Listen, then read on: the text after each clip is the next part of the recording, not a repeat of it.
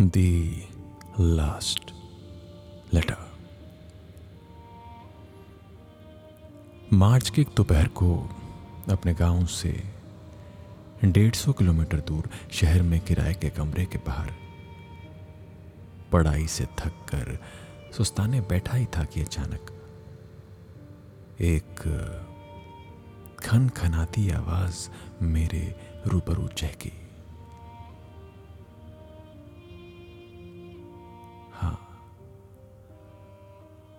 वही आवाज़ जो आज भी गूंजती है कानों में मेरे। जैसे ही नज़रें उठाकर देखा तो झुकी गर्दन लिए। लाल रिबन बंधी दो चोटियाँ, भूरी आँखें।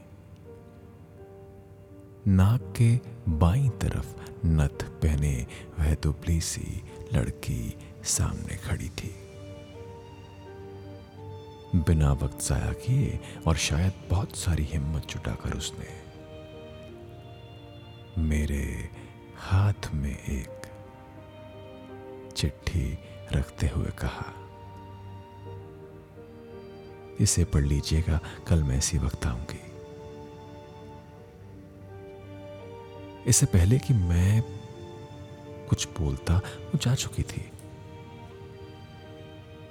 आनंद फानन में हुए इस वाक्य का मुझे कोई इम्कान नहीं था। पर माजरा सारा समझ चुका था। और जवाब भी शायद उसी वक्त था मेरे पास। बिना उस चिट्ठी को खोले, बिना कल का इंतज़ार किए। पर वो जा चुकी थी। हाँ वो जा चुकी थी।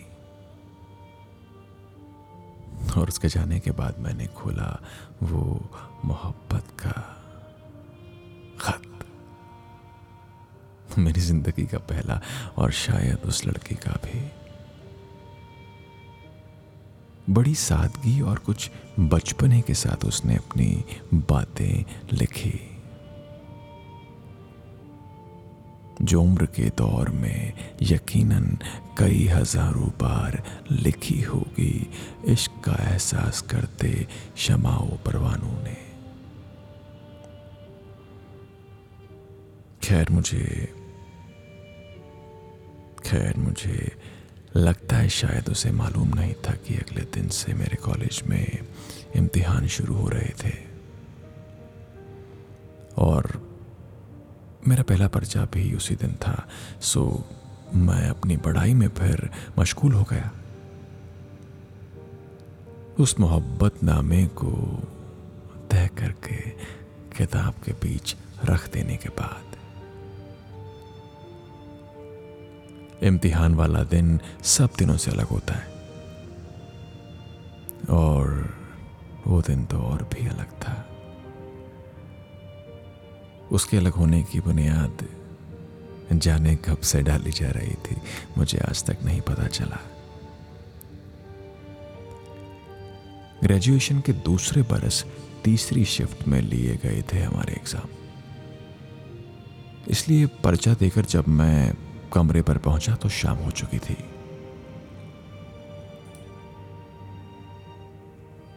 शायद वो लड़की उसी तय वक्त, यानी दोपहर को आकर चली गई होगी। शायद उसने उस पंताले को मेरा जवाब मान लिया होगा। और शायद मोहब्बत ही ज़िंदगी है। यह उसने कहीं पढ़ा होगा, समझा नहीं। और शायद मोहब्बत ही ज़िंदगी है। ये उसने कहीं पढ़ा होगा, समझा नहीं। तभी हाँ तभी अगले दिन अखबार में खबर छपी थी। ग्यारहवीं जमात की एक लड़की ने फंदे से झूलकर खुदकुशी की।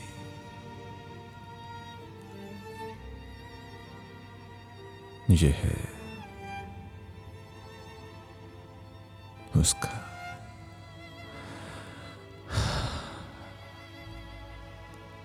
आखिरी खत था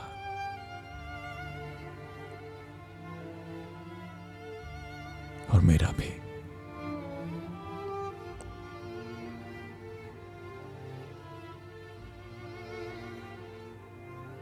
दोस्तों अभी जो आपने सुना जिसे सुना कि मैं एक अलग दुनिया में पहुँच चुका हूँ।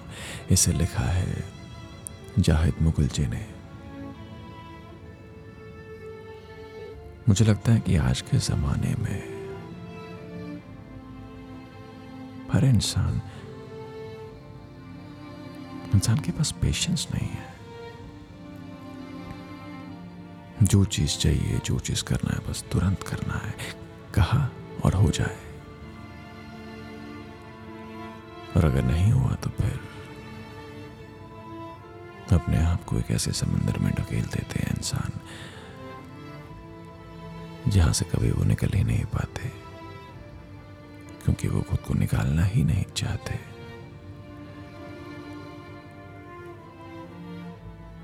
मुझे ऐसा लगता है कि रिश्ता कोई भी हो, चाहे वो दोस्ती का हो, चाहे वो प्यार का हो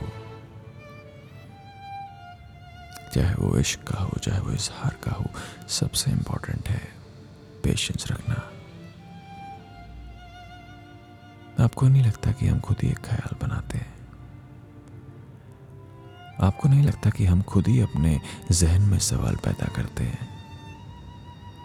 आपको नहीं लगता कि हम खुद ही उनका जवाब दे के उनसे लड़ते रहते हैं, खुद से लड़ते रहते हैं? हाँ जानता हूँ कि कई बार ये चीज़ें हमारे हाथ में नहीं होती। बस हम न चाहते हुए भी वो चीज़ें करते जाते हैं जो हमें नहीं करनी चाहिए, सोचते रहते हैं। लेकिन लेकिन कहीं ना कहीं इस बात का एहसास महसूस करना बहुत ज़रूरी है कि हम पेशेंस रखें। पेशेंस बहुत ज़रूरी है सामने वाले इंसान को समझने के लिए। हो सकता है कि जिससे आपने दिल लगाया, वो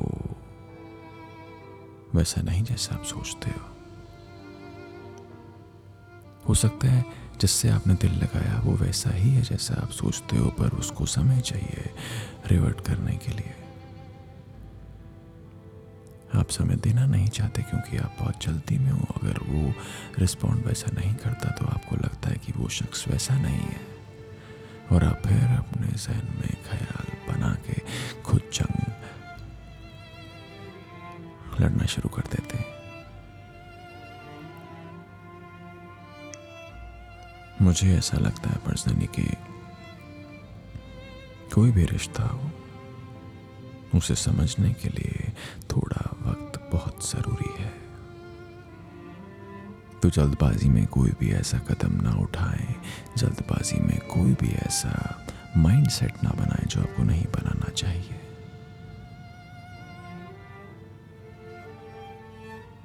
इश्क बहुत मासूम चीज़ है यार।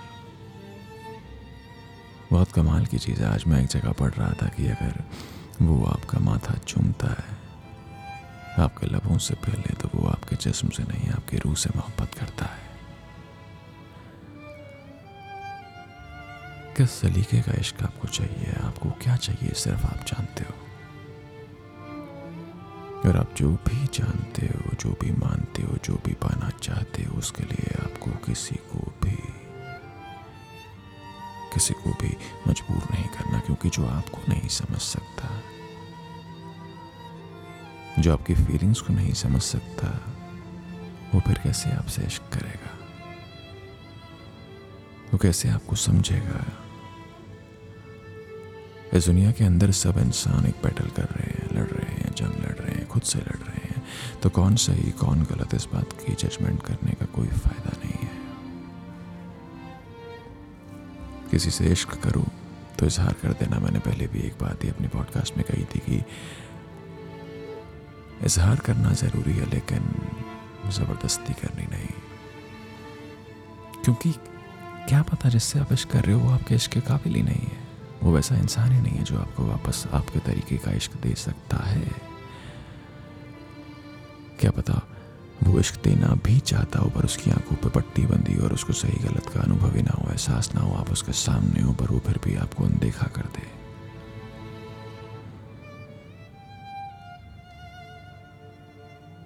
कर सकते हैं, कुछ नहीं कर सकते मुकद्दर। जिसके मुकद्दर में जो लिखा है वो उसको मिलेगा। बस पेशेंस रखिए और अगर आप सच्चे इश्क के इंतज़ार में हैं तो ऊपर वाला आपको सच्चा इश्क एक ना एक दिन ज़रूर ज़रूर ज़रूर ज़रूर ज़रूर ज़रूर देगा। आज के ज़माने का जो इश्क है ना, बड़ा ख़तरनाक सा लगता है। मैंने अभी कुछ लाइन्स लिखी कि एक ही दिल को एक ही दिल को चार, पाँच छः सात, आठ दिलों से लगाऊँ मैं एक ही दिल को। एक ही दिल को। एक ही दिल को, एक ही दिल को, एक ही दिल को चार, पाँच छः सात, आठ दिलों से लगाऊँ मैं। ऐ खुदा, ये उसकी तरह का हुनर तूने मुझे क्यों नहीं दिया?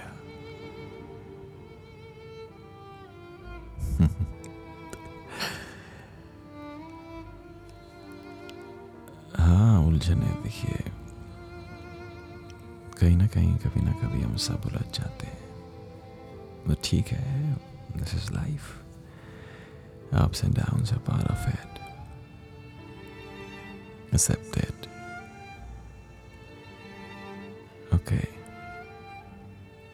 खुश रहिए। पेशेंस रखिए किसी भी रिलेशन के अंदर। समझिए एक दूसरे को, वक्त दीजिए।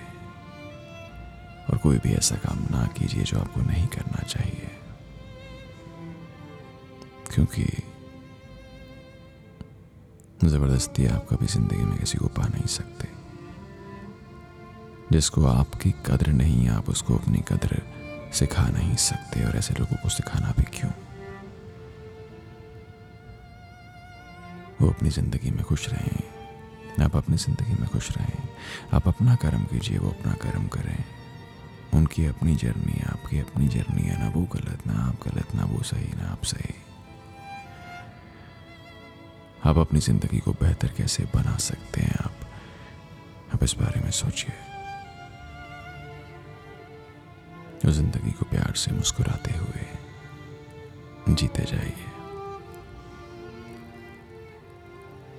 जाहिद भाई बहुत बहुत शुक्रिया एक बार फिर से आपका दिल से कि आपने इतना कमाल का ये जो लेटर है द लास्ट लेटर लिखा।